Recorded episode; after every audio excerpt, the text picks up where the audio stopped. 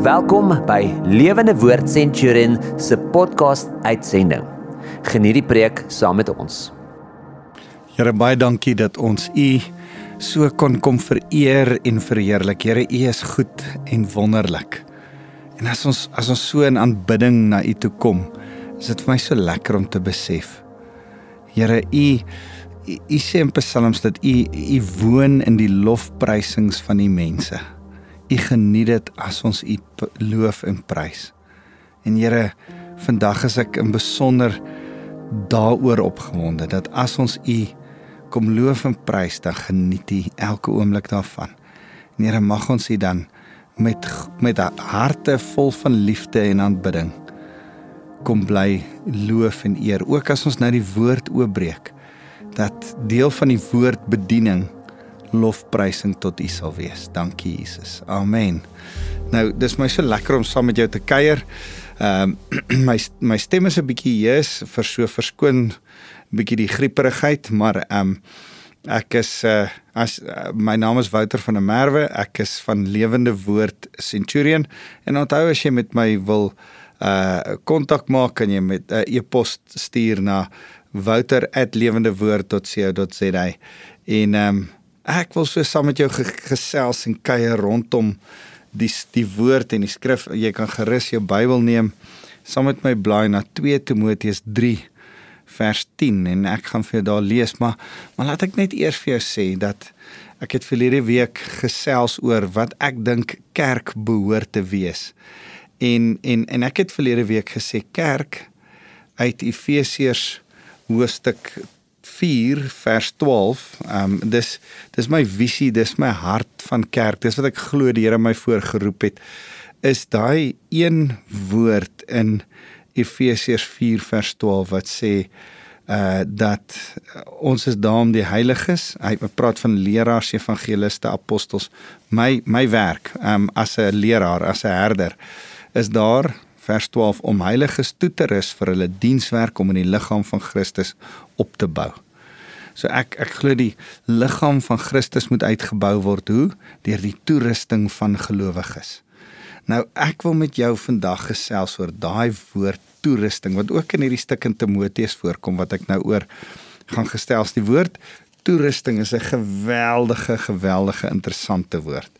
Dis die woord kata uh, die die Griekse woord katartismos wat kan van katartismo afkom. Nou nou ehm um, ek ek hoop jy hoor katarsis ook daarin iets van 'n skoonmaak, maar hierdie is regmaak, herstel, perfek maak, volmaak maak.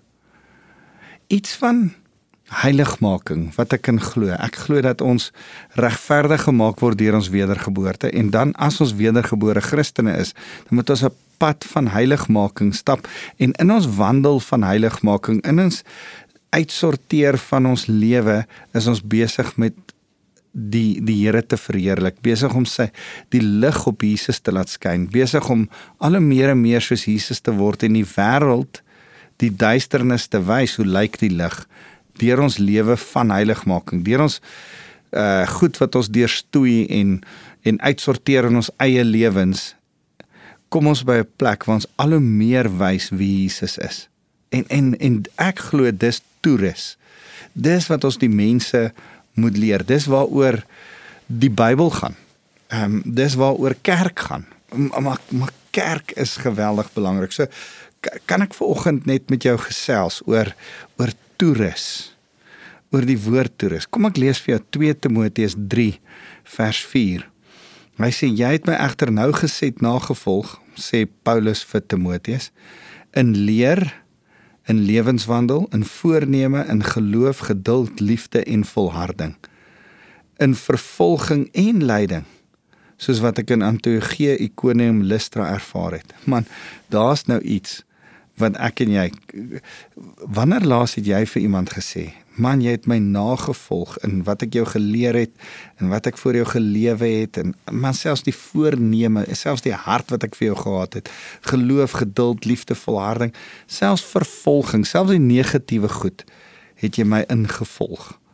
Ehm um, ek en jy moet bereid wees om met ons hele lewe ander te lei. Hy sê hier verder in vers 11: "Watter vervolgings en ook al verduur het, het die Here het my af van alles gered. Almal wat God vreesend in Christus Jesus wil leef, sal inderdaad vervolg word.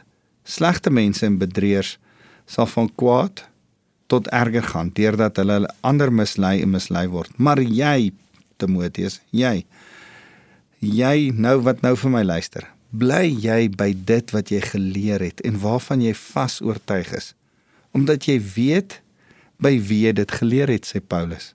Hy sê en omdat jy van kleins af die heilige skrifte ken wat jou die wysheid kan gee tot verlossing deur die geloof in Christus Jesus. Dis vir my so mooi dat Paulus al van tevore vir Timoteus sê, luister ek ken jou ouma en ek ken jou ma. Ek weet hulle het jou in die woord groot gemaak. En en daar's iets van ons wat ons as Afrikaanse mense daarvan kan herken. Ons oumas en ons ma's het ons kerk toe gesleep. Ons het van kleins af met die meeste van ons met die woord groot geword. Al het ons dalk eers later tot bekering gekom. Maar iets van die woord is in ons ingeprent, in gegrondves. En en Paulus sê, man, hou jy daaraan vas, want dit is wat jou in geloof in Christus gaan gaan laat laat uh, uh, bewerk. Hy sê vers 16 elke skrifdeel is deur God geïnspireer en is nuttig vir onderrig, weerlegging, teregwysing en opvoeding om God se wil te gehoorsaam. Nou, nou nou kan ek net vir jou sê die Bybel is die fondasie van ons toerusting. As ek vandag met jou oor toerusting wil praat, dan kan ek nie anderste ek kan dit nie losmaak van Bybel toerusting nie.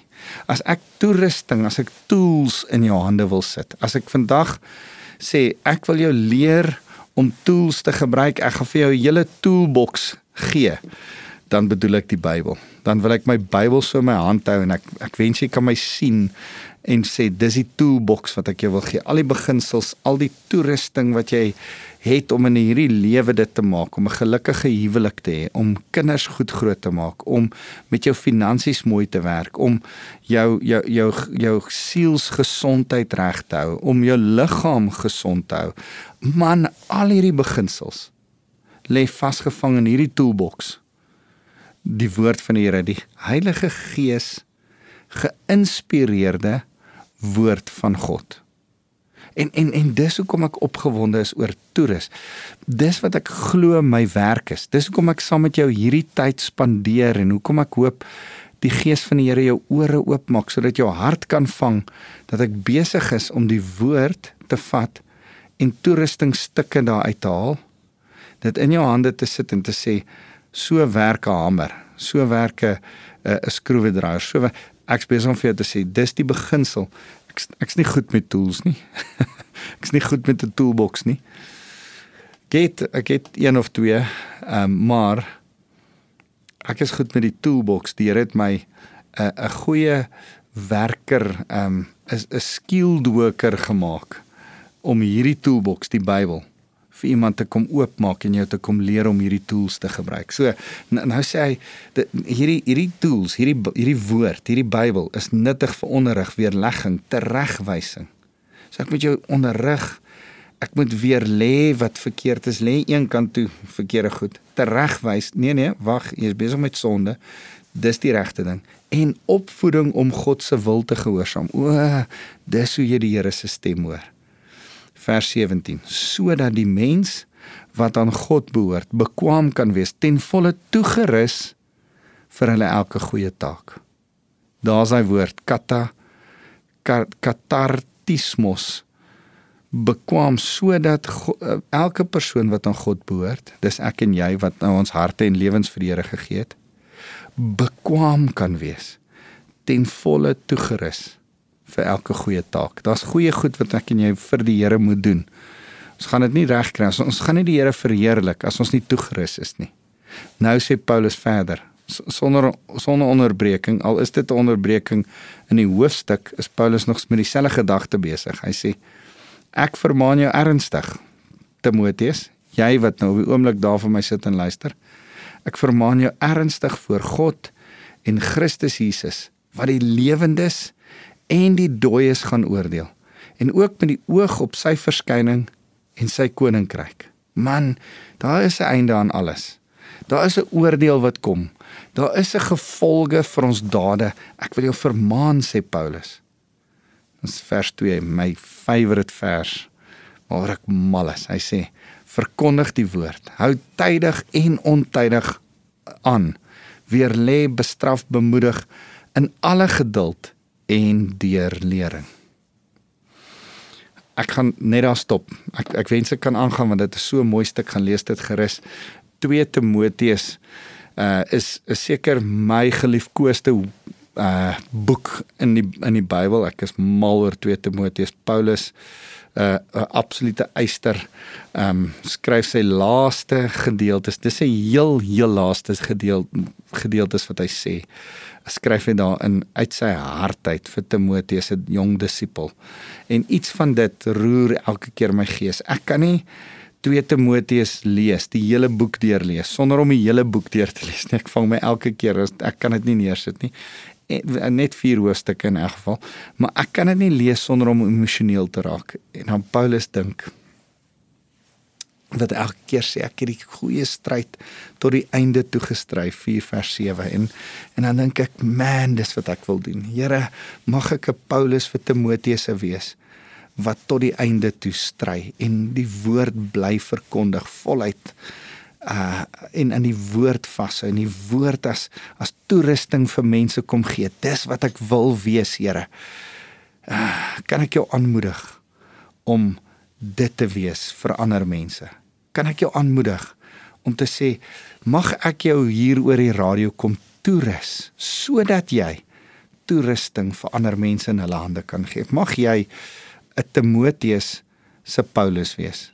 As ek 'n Paulus is vir jou Timoteus, want ek was Paulus se Timoteus. Mag jy dan Timoteus 'n Paulus wees vir nog 'n Timoteus. En, en dis wat ons vir mekaar oor en oor moet kom sê. Dis ons lewe, dis waaroor kerk gaan. Kerk, ek ek hou dit aan sien, is net daai ketting, daai skakeltjie in 'n ketting. As jy ek ek, ek wens ek kan dit 'n trend maak dat ons sulke hangertjies maak van net 'n ketting skakeltjie voor hom is daar 'n halwe skakel en na hom is nog 'n halwe skakel van iemand het is voor jou in hierdie ketting en jy is in hierdie ketting en na jou kom daar iemand. Ek en die koninkryk van God lyk so. Ek en jy is net 'n skakel in 'n baie groter ketting van wie hy is. It's all about him. Dit gaan oor hom dit gaan nie oor ons nie. So as as as ek vir jou wil kom kom praat vandag oor herstel, regmaak, perfek maak, toerus, dan wil ek sê die eerste ding, dit gaan oor die woord van God. Die tweede ding, dit gaan oor gemeenskap van gelowiges. Jy het ander mense om jou nodig. Om toegerus te word beteken per implikasie dis rondom ander mense. Matteus 10 ek ek ek wil gou vir jou Matteus 10 lees. Dit is vir my so goed dat die Here kies om sy disippels toe te rus nie een een nie. Hy het genoeg tyd gehad, besef jy, hy het genoeg tyd gehad om hulle een een een kant toe te trek. Maar een een is nie sy manier nie. Die Here sit jou in 'n gemeenskap van gelowiges. Die Here sit jou in kerk. Die Here sit jou in familie. Die Here sit jou in werksomstandighede tussen ander mense jy is nie gemaak om alleen die Here te dien nie. Dis nie hoe godsdiens, dis nie hoe verhouding met die Here werk nie. Jy's gemaak om in verhouding met ander die Here te dien. Dit beteken per implikasie dat jy gaan saam met ander mense wees wat ook so gebroke is soos jy. jy gaan saam met ander mense wees wat uh, uiteraard jou gaan frustreer, jou moedeloos gemaak, jou gaan skuur.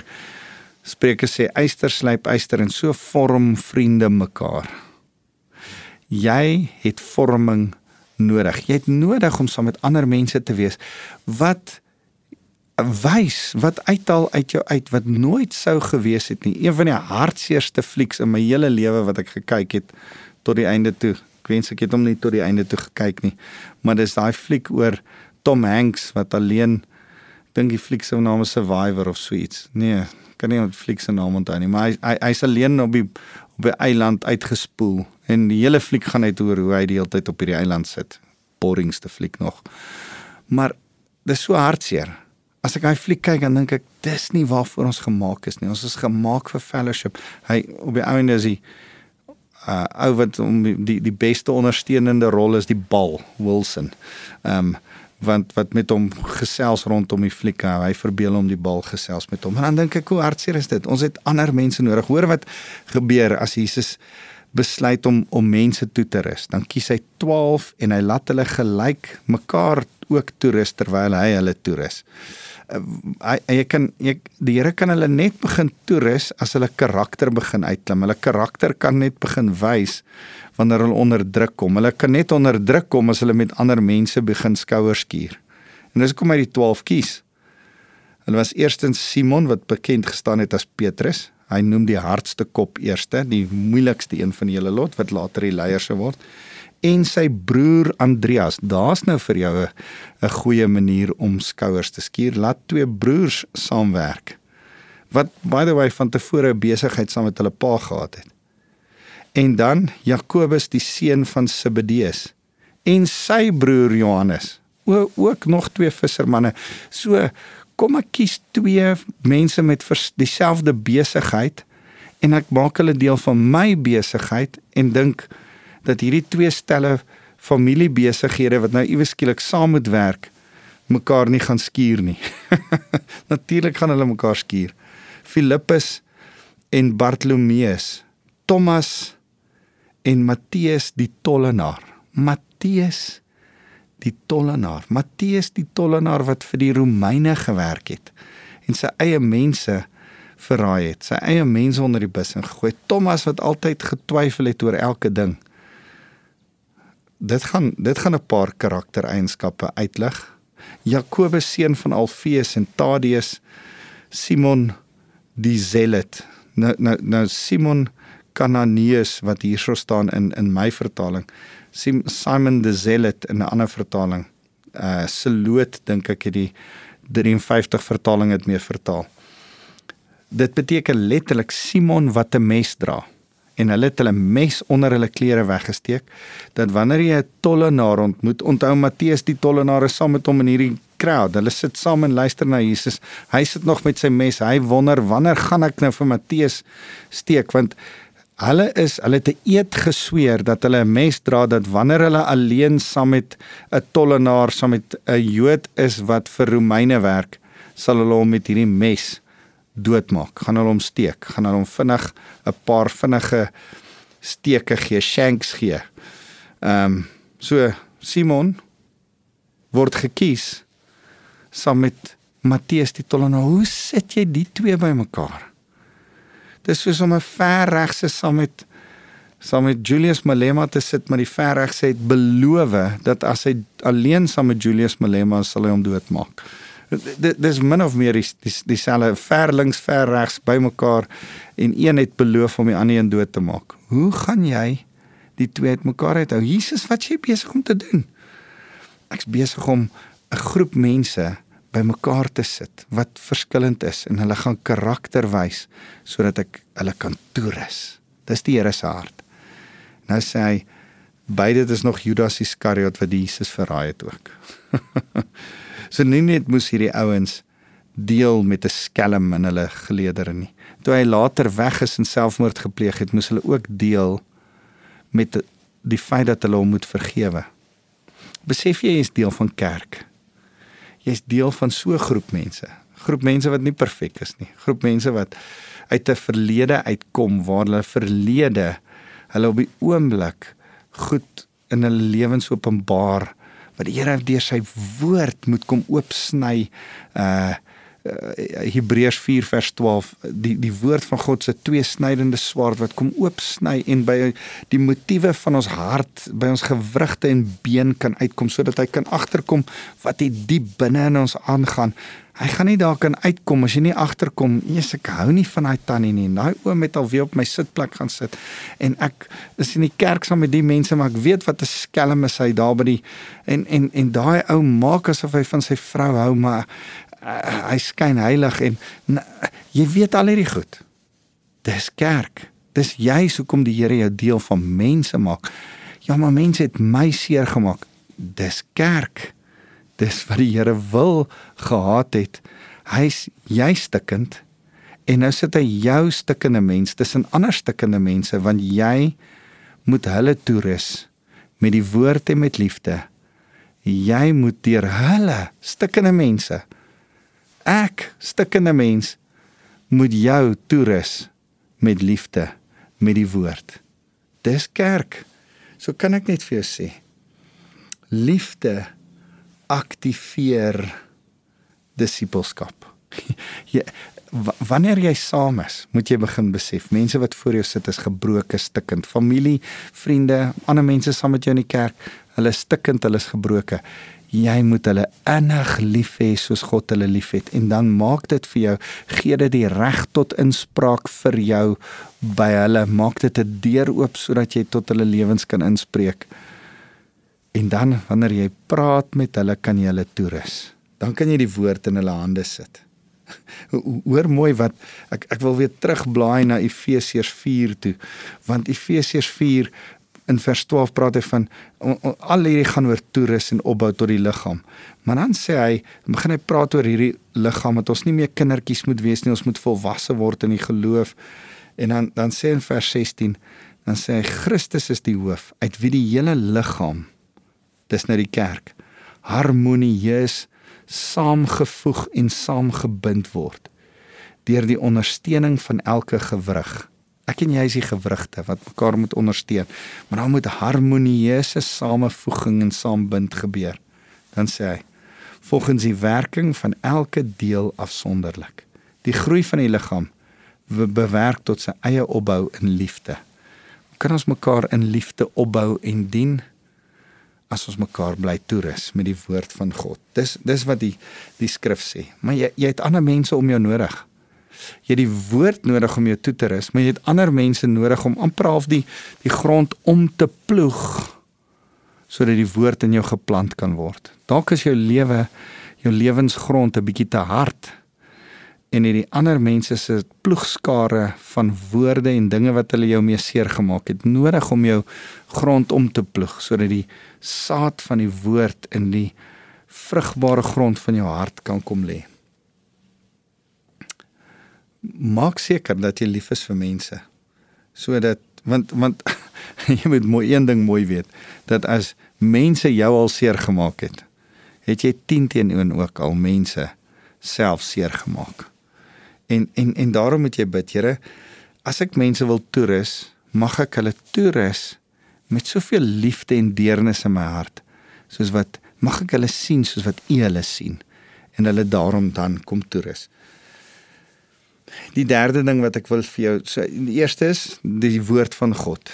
Is dis waarmee ons toerus. Die tweede ding is die die plek waar ons toerus is tussen mense. Die plek waar ons toerus is nie ek en die Here alleen eers op die internet, uh, YouTube of op die radiostasie alleen nie. Nee nee, ek het ander mense om my nodig. Dis wat toerusting gebeur. Maar die derde ding wat ek vir jou wil sê is toerusting moet gereeld gekommunikeer word. Ons moet gereeld vir mekaar sê, man, dis ons prioriteit. Dis waarmee ons besig is. Die Here het ons nog hier op aarde om in ander mense se lewens in te bou. Anders was ek lankal al in die hemel. Maar die Here het nog 'n plan met my. Sy plan met my is om aan ander mense se lewens in te bou. Ek ek ek, ek hou van die strategie wat John Maxwell het van mentorskap toerusting in mense se lewens om hulle op te lei met die woord van God. Hy sê daar's daar's 5 M'e. Hy praat van modeling. Ek doen jy kyk. Dink dink nou aan jou kinders. Ek doen jy kyk. Eh, as as jy koek bak, ek doen jy kyk. As jy 'n uh, huwelik uitleef vir kinders, ek doen jy kyk. Mentoring ek en jy doen saam. Nou bak jy saam met my koek. Nou nou nou, nou ek het ons hierdie hele ondervinding saam. As ons as jy met iemand werk en jy leer om besigheid, daar kom 'n tyd van saam doen. Monitoring is sy derde een. Jy doen en ek kyk. Okay, ek laat jou nou so 'n bietjie alleen doen. Ek staan terug en ek gaan jou dop hou en ek gaan insette. Ek gaan jou monitor. Ek gaan insette oor hoe jy dit doen. En dan is daar motivating. Jy doen dit alleen. En al wat ek doen hier een kant is ek is net jou cheerleader. Ek sê net yes, go for it. Ek het ek het die voorreg gehad dat ek 'n 'n 'n klankman hier gehad het. Ehm um, hy het op die oomblik 'n gemeente in Hartenbos. Nou Shaal de Toy ek het gemodel. Jy doen, ek kyk. Uh, uh, uh, skus ek doen, jy kyk, Shaal. Um, en ek het hom gewys hoe om kerk te hou. En toe mentor ek hom. Ek en hy het saam begin goed doen. En en toe doen hy kerk Uh, hy het my jeug uh, young adults gelei en dan kyk ek en ek praat met hom en toe doen hy dit alleen. En ek sê, "Well done." Dis wat jy moet doen. En toe later begin hy sy eie gemeente in Hartenbos en ek was nou weer so 'n week of wat terug daar en hom net aangemoedig en gesê, "Jy doen goed." En dan is die 5de M multiplying. Jy doen dit nou en iemand anderste nie kyk hoe jy dit doen. Dis weer daai eerste proses is die vyfde proses. Maar nou is dit jy wat dit doen en iemand anderste wat vir jou kyk. Nou is dit Saul wat wat preek en nog jong Timoteus oplei en sê ek gaan julle wys hoe om kerk te hou. Dis 'n strategie. Dis 'n strategie om om toe te rus, om mense op te lei of dit is om 'n selgroep te hou en of is dit dit is om kinders groot te maak of dit is om ander mense te leer wat 'n huwelik is omdat dit is ek ek het 'n groepie mense hier in my gemeente wat mense leer om in jou huwelik te kommunikeer. En dan sê hulle kom, ons gaan jou ons ons gaan eers dit net modelleer. Ons doen en julle kyk. Ons gaan dan mentor. Nou gaan ons almal saamgesels oor hoe om te kommunikeer. Dan gaan ons monitor. Julle kommunikeer nou met mekaar, dan kyk ons en dan gesels ons met julle oor wat ons sien. En dan motiveer ons dit dan dan is daai motivating stap, vierde stap. Jy doen dit nou alleen. Ons los julle om te met mekaar te kommunikeer. En dan nooi ons julle vir die vyfde stap, multiplying. doen julle dit 'n bietjie en nooi iemand anderste wat net kyk hoe julle met mekaar kommunikeer. Daar kan julle weer in hulle lewe iets vir hulle beteken. So ehm um, leer hoe om toe te rus of ander reg te kry vir Christus se eer. Dis wie ons is. Dis wie ons as kerk is en dis wat ons doen. Ek wil jou weer herinner aan hierdie kerk is 'n plek van liefde waar mense gesond word, toegerus word. Dis dis deel van toerusting, nee, is gesond herstel word. Dis dis snaaks dat hierdie katakrismo woord uh, kartartismos woord gebruik word ook in Markus 10 waar hy sê en die en die disippels het hulle nette herstel. Dis 'n gesond word. Kerk is 'n plek van liefde waar mense gesond word, gesonde mense ander dien sodat hulle disipelmakers kan word terwyl hulle self gementor word om volwasse toegeruste gelowiges te wees wat verstaan dat die Here se koninkryk uitgebrei moet word deur individue, gesinne, kerke, gemeenskappe wat 'n impak en kultuurverandering maak. So verander ons ons land en ons wêreld. Dis ons kultuur, dis wie ons is. Ons is 'n kerk wat die Here eer. Ehm um, en en as ek dit kom sê, wil ek jou vandag kom aanmoedig. Kom sê vir die Here, Here, rus my toe sodat ek ander kan toerus. Here, rus my in die woord toe en sit my dan in 'n gemeenskap waar ek kan ander toerus met die woord. Jy hoef nie 'n predikant te wees om die woord te kan gebruik om ander toe te rus nie. Jy moet net lief wees vir die woord en die woord van die Here sal uit jou lewe uitvloei. Kom ons bid saam. Here, dankie vir u woord. Dankie dat u woord ons toerus en oprig en verander, herstel, volmaak maak, perfek maak om meer en meer soos U te lyk. Here, ons kom bid dat U mense om ons gebruik en wat dit ons krap en seer maak en ons van sekere goed nie hou nie, dat ons die woord dan kan gebruik, nie dat ons hulle kan verander nie, maar dat ons self kan verander deur u woord. Here, maak ons instrumente wat toegerus is om toe te rus. En Here, as ons dit doen, mag ons dan 'n verskil in die wêreld kom sien omdat ons bereid is om te praat. Here, nou wil ek elkeen kom seën wat na my luister. Mag hulle die liefde van God so passievol beleef dat hulle nie anders te kan as om dit uit te leef teenoor ander nie. Here mag Christus wat die woord van die waarheid, die woord van God is, so brand in hulle harte. Mag hulle dit so beleef dat hulle nie anders te kan as om die Bybel te wil lees om Christus beter te wil ken nie. En Here mag die Heilige Gees dan in hulle harte leef om hulle toe te rus oor wat hulle leer uit die woord uit en dan hierdie toerusting te vat en ander mense deur die krag van die Heilige Gees toe te rus om beter te leef. Ons eer U Jesus. Amen.